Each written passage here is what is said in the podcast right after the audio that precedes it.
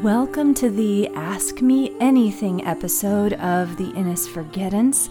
Thank you to everyone who sent me your questions. I'm so excited to connect with you in this way, so let's grab yourself your favorite beverage and a snack. I like to imagine that we are gathered around a campfire in the woods under the summer night sky while we talk. Uh, before we get into it, I wanted to tell you some really exciting news. The book version of the story will be released tomorrow, July 3rd, 2023. It will be available in print and paperback. So, if you want to grab yourself a print copy so you can hold it in your hand, um, ah, I'm so excited to tell you it will be available tomorrow. Yay! And one more note for you. If you have a moment to rate the podcast and leave an honest review, oh my gosh, I would appreciate it so much. Um, reviews and ratings truly can do wonders for independent creators like me. They help my story travel farther than I can take it on my own. And so, if you've been listening and you haven't found time to rate or review, I would love it if you could do that for me. Ah, you have my deepest, deepest gratitude. Okay, let's get into it. Uh, first and foremost, a few of you asked, Will I be continuing the podcast with other stories? Basically, what is the plan going forward? That is an excellent question. Um, I do have another story that I'm working on. Um, I sort of had to table it while I was finishing the Innis Innisforgettance. I had hoped to have it done and getting ready to release soon after Innis was done, but turns out I am just one person and I can only do so much. So it is not ready yet, but it is still in the works, and I do plan for it to be a podcast. Um, that being said, I am going to take a rest period. Um, I'm very excited to just go quiet for a little bit and rest and replenish my energy and sort of quietly work on this next story. Um, so stay in touch with me for sure. Uh, follow me on social media. That's where you'll see a lot of updates. Um, and those links are in the show notes. Um, at this time, I don't have a newsletter or anything, so my Instagram is possibly the best way to stay in touch and see what's going on. Um, although I do plan to put an update here when the next story is ready. Um, but yes, I am very excited to just rest and play for a while now that this big thing is finished.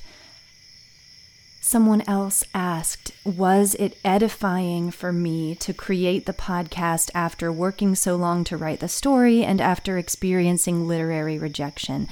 So, for any of you who don't follow me on social media or don't know my story, this took me years to write, um, partly just be mainly just because of life and having young children. Um, it took me about five or six years to write.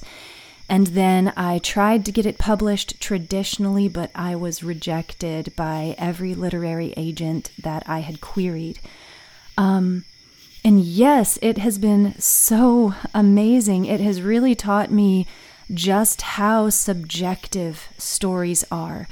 Because to see so many of you love this story and share this story and really get so attached and invested has just really uh, it's touched my heart so much um, because yes as you can imagine being rejected by everybody that i queried definitely you know uh, shook my confidence a bit um, but I, I had a feeling that if I could perform it, then some people would like it. And so it's been wonderful to see that come true. Um, and it has been a boost to my confidence, not only as a storyteller, but as a voice actor. I had never done anything like this before. I had never even really edited audio before. Um, yes. Steve asked for the story behind Mama's crying sickness. Uh, yes, so crying sickness that actually has a, a family story in it for me. Um, my grandmother lived with chronic depression, and my mom called it crying sickness. And uh, actually, the first way this story came to me was after I had had my son and I was rocking him in his nursery. And all of a sudden, I wasn't trying to think of what to write next. I was just kind of dozing in and out, rocking my son. And I just heard this character say, Mama's crying sickness is not my fault. And it was kind of like, oh, who was that? Tell me who you are. And that's sort of how Porter introduced himself to me.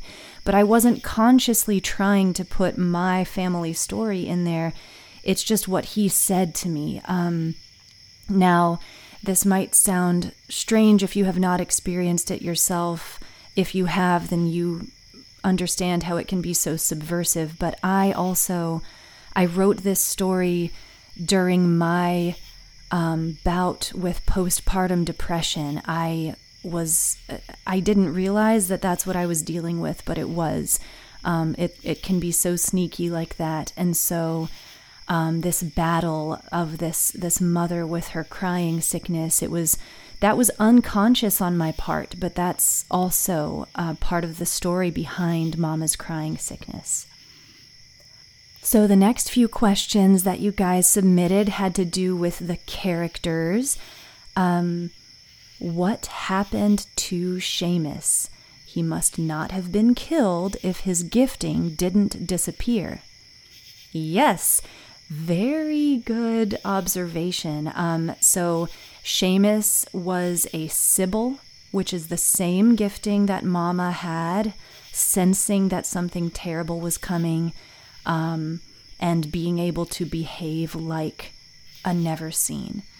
So, in my imagination, Seamus, when he came to, he recognized the futility of trying to warn people because by now what he had been sensing was coming to pass, and he decided to take himself out of the mix and ran off into the wilderness, perhaps joining the Yerdit or just living on his own, but he just essentially decided to care for himself, and that looked like taking himself out of the mix completely.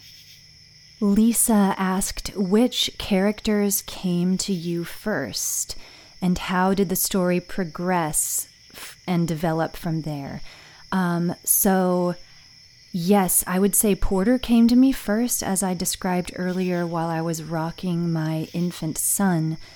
Um, another, it, writing is such a mystical experience for me. Um, there was another moment when I was rocking a baby to sleep again, and you know, it's dark and quiet, my mind is wandering and all of a sudden, I heard, You have everything you need inside of you, but much of it is locked away.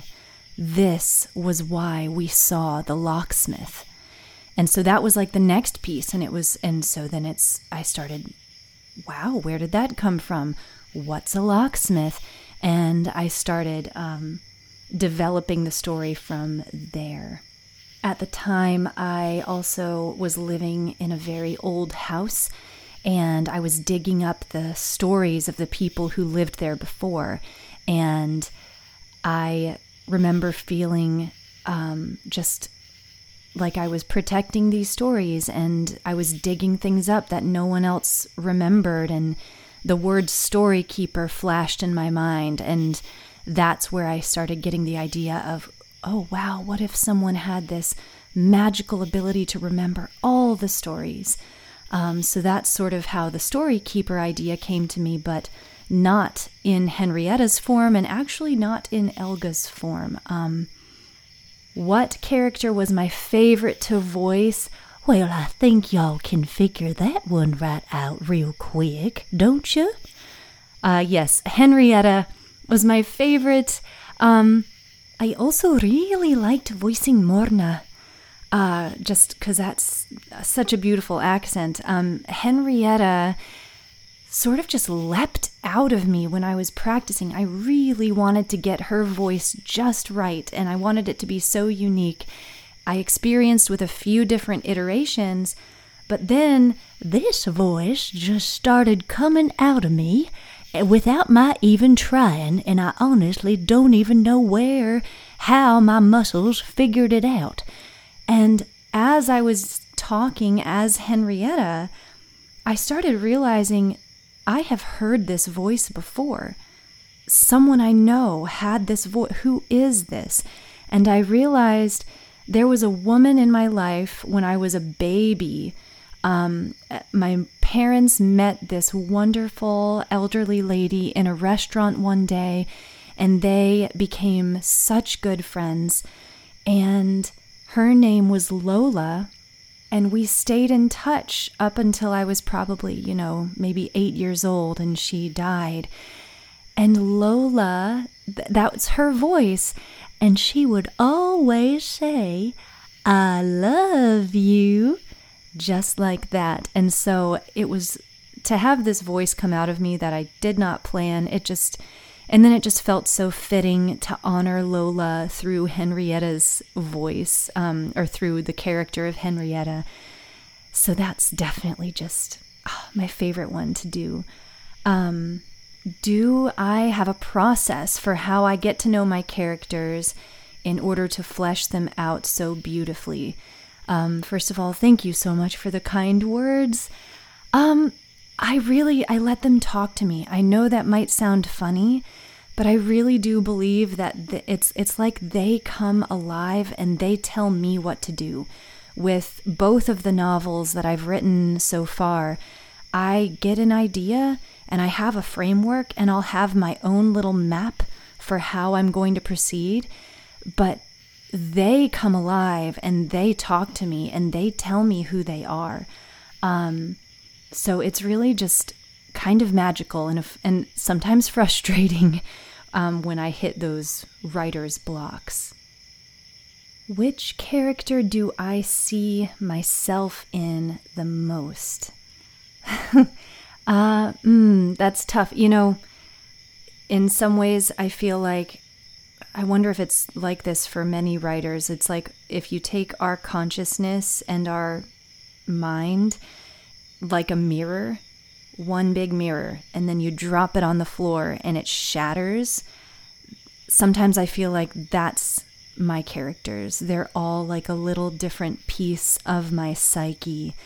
Um, and I can express in ways that are similar to all of them, you know, whether that's the uh, most functional or least functional way. Um, I think, you know, just off the top of my head, um, Porter and Dolly, I and and Mama, I, you know, definitely identify with um, Porter and his locked up voice and tendency to be quiet and fly under the radar rather than speak up. I can definitely relate to that.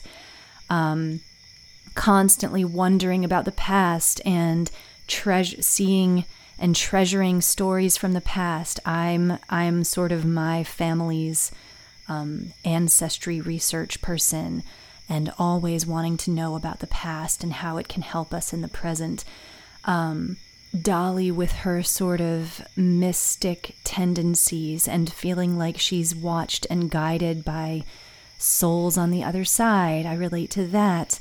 Um, Mama and her crying sickness, I mean, that sort of encapsulates feeling wondering if I'm weak or broken, but really battling something um, that that is not physical. Uh, yeah, I hope that answered the question. Which character was the hardest to write? Good question. You know, I would say the Brana and Elga characters, but not because not because I couldn't figure them out because I do feel like it, it really did feel like they these characters tell me who they are and how they talk and all of that. It was more just it was so it was so sad and gut- guttural to write that storyline and the just the pain and the heartbreak um that was tough and yeah yeah, writing Brana's destruction was so hard to do as a writer. You know, you get so attached to these characters, and um, it's not easy to write these terrible things happening to them. The next questions that you all submitted have to do with the writing process and craft. What am I going to miss the most about this story? Oh, oh my gosh. I'm going to miss. I love that you all could be on the journey with me. Those of you that have been listening for the last nine months, you have been with me as I'm making it. And it's been so neat to like hear from you kind of in real time as you're experiencing the unfolding of this story. And I mean, this is just the first time I've ever done anything like this. So it's just been like my jaw on the floor that that people have loved it. It's really touched me and and of course, you know, whenever a story is over, it's just it's sad to leave the world. It's bittersweet, you know. It's there's that elation of, I finished it, it's finally done. And then it also feels like a goodbye. Um, so I'm going to miss saying goodbye to the world and the characters and this whole like journey of putting it out there. It's finished now. Um, what was the hardest part about writing the book? Well, I started writing it in uh, I really got to dive in in about 2018. The idea came to me in 2016. I think that's about right. Um, but I didn't get to really dive in until about 2008. Uh, okay, 17. Um, and so at the time, I had really, I had a baby and a toddler. And so, just the season of life that I was in made it really hard to write because I would only have like a couple of mornings a week dedicated for writing time, which I realize is a lot more than many caregivers have. Um, so, I would use those two mornings the best I could. I would try to make notes on my phone during nap time. Um, and then I would try to squeeze in pockets after bedtime or if my kids weren't sleeping well, I would stay up and just not even try to sleep, and I would use time for writing. And then, of course, you know, 2020 happened and there was pandemic stress. So there were a lot of things that um, made this story take longer than I intended. I would also say, and I'll go into more detail in another question, um, the structure was extremely challenging. And I'll go into that um, in another question that sort of touches on that later. What was the hardest part about making the podcast? Did turning a novel into a podcast affect the way you would write another novel in the future? Okay, so the hardest part about making the podcast, um, the audio editing. I got faster at it as I went along because, as I mentioned earlier, I had never done any meaningful amount of audio editing before this project. So that's why episodes in the beginning are so much shorter. It would take me hours, like, I don't know, 8 to 12 hours just to do like a 15 minute episode. And I was really perfectionistic and really tedious and slow. Um, even after I got faster, though, that was uh, that was probably the hardest part, like trying to find the right sound effects and getting the timing in and getting out all the little, you know, noises that weren't supposed to be there and stuff like that. Um, as for would this did this experience change how I would write a novel in the future? Uh yes, um number 1, I would try to say my characters' names out loud next time. I realized I named especially in the, well in the Brana storyline. I named so many wonderful names that I did not know how to say. and so I had to look them up and do my best and um, I probably if any of you are native Irish speakers or Scottish Gaelic speakers, feel free to um, correct my pronunciation. Uh, so I would be mindful that, hey, this might be spoken aloud someday, either in podcast or audiobook format. Um, other than that, it, uh, n- not really, I don't think. That sort of ties into the next question from Tristan. Is the podcast the same as the novel, or did you have to adapt it quite a bit for podcasting? Um, it's basically the same. Yeah, it's basically the same. I would add more dialogue tags for the podcast because you don't have that visual cue of the next character's line on its own line. So I would add extra of that, you know, Porter said or Mama said. But um, I really did not have to make major changes in order for it to be suitable for podcasting, so that was handy. Tristan also asked, What changes did I make in the final draft compared to earlier drafts? Were there big plot changes? It, uh, the major, major things that changed were the structure, and I removed POV characters. Um, yeah, the biggest challenge for me with this story was the structure, with the stories taking place in two different timelines. I had originally structured the story and I considered releasing it as a, a trilogy. And the first part of Porter's story, up until Mama disappeared, was going to be book one. All of Brana's story was going to be book two, and then the rest of Porter's story was going to be book three. However, that felt way too slow and not very interesting, so I decided to weave them together the way you experienced, basically. So, trying to figure out the timing of that was very challenging. I think I had nine drafts when all was said and done. Um, just yeah, pacing those beats of when each when we switch timelines, when we switch POVs. Another big change um, I broke POV rules for my genre. You know, you typically want to have, you don't want to have a zillion POVs.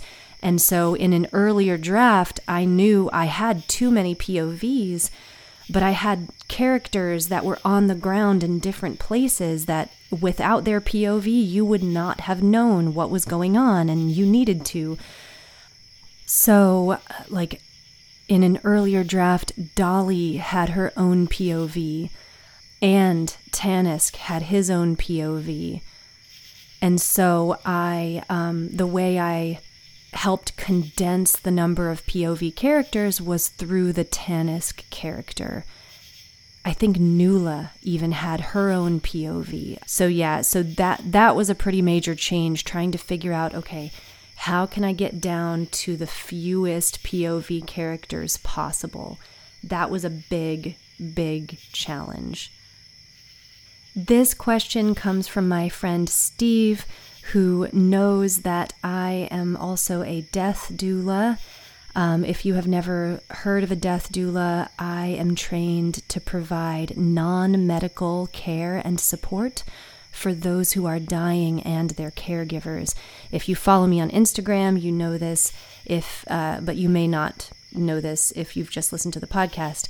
So Steve asked me, was I interested in being a death doula before I wrote the Soul Shepherds character and made it such an important gifting? No. Um, again, the, the writing process is just so mystical in my experience. I did not even know what a death doula or end of life doula was when I was writing this story. Um, I think I heard about them after I was almost done with the first draft, and I definitely had not been considering becoming one. That lightning bolt sort of struck me in 2021 when I was actually trying to get published. Um, and submitting the novel to agents. So it is kind of wild to look back and see Dolly's gifting as someone who helps souls pass on. Um, that was not something that I planned as far as tying into my my real life work and calling. And then lastly, Tristan asked, "Will there be a sequel?" and what do I imagine happens next in the world of Inniscombe? Okay, ah, so Tristan, I do not have a sequel planned. This was intended to be a standalone novel.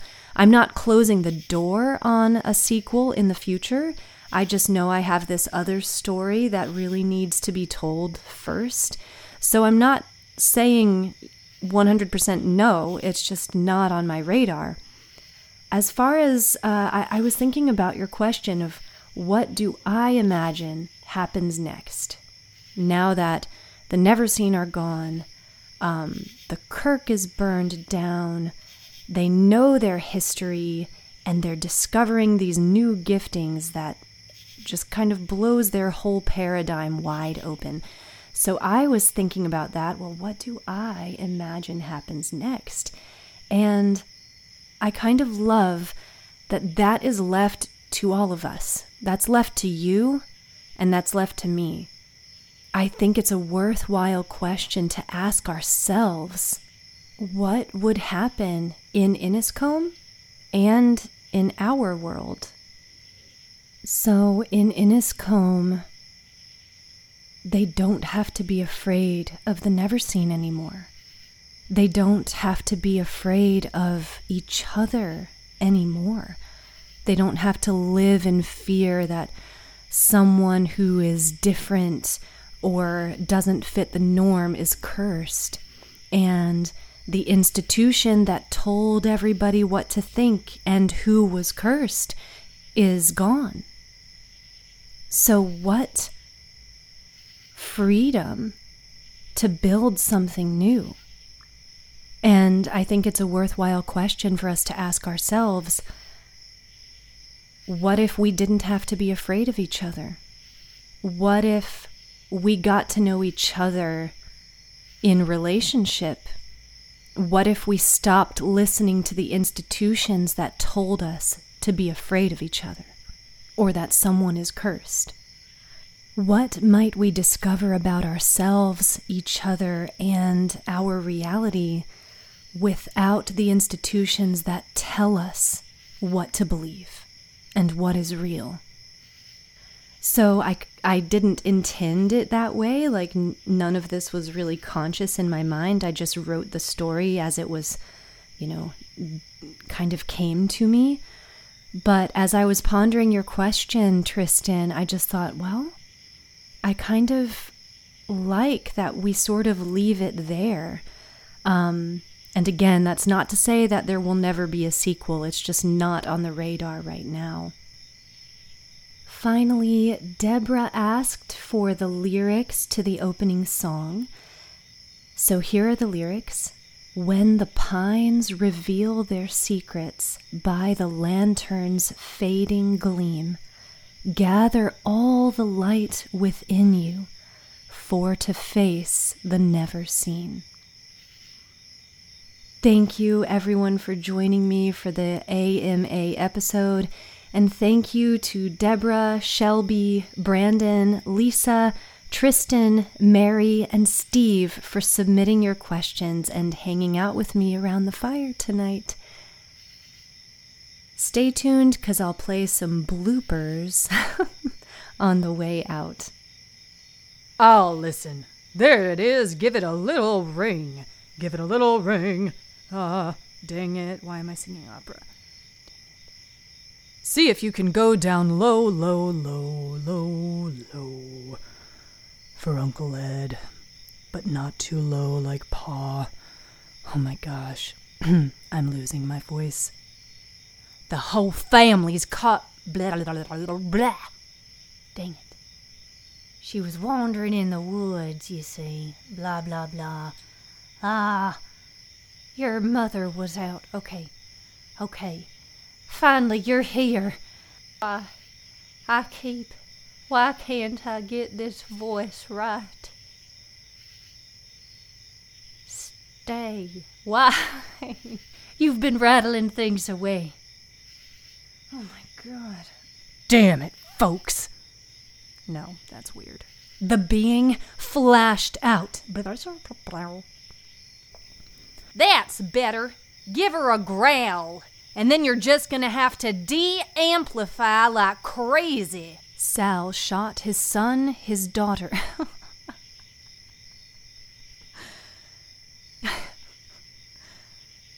Sal shot his son, his daughter, and his wife. A dark look. Huh. Test, test, did I scream at you too loud? Oh no. Scream! Yell! Oh, good. I didn't break you. Test, test, test. That looks better. Oh my gosh, did I record that entire episode through my Mac speakers? Tanisk's voice spoke again, loud and echoous. It.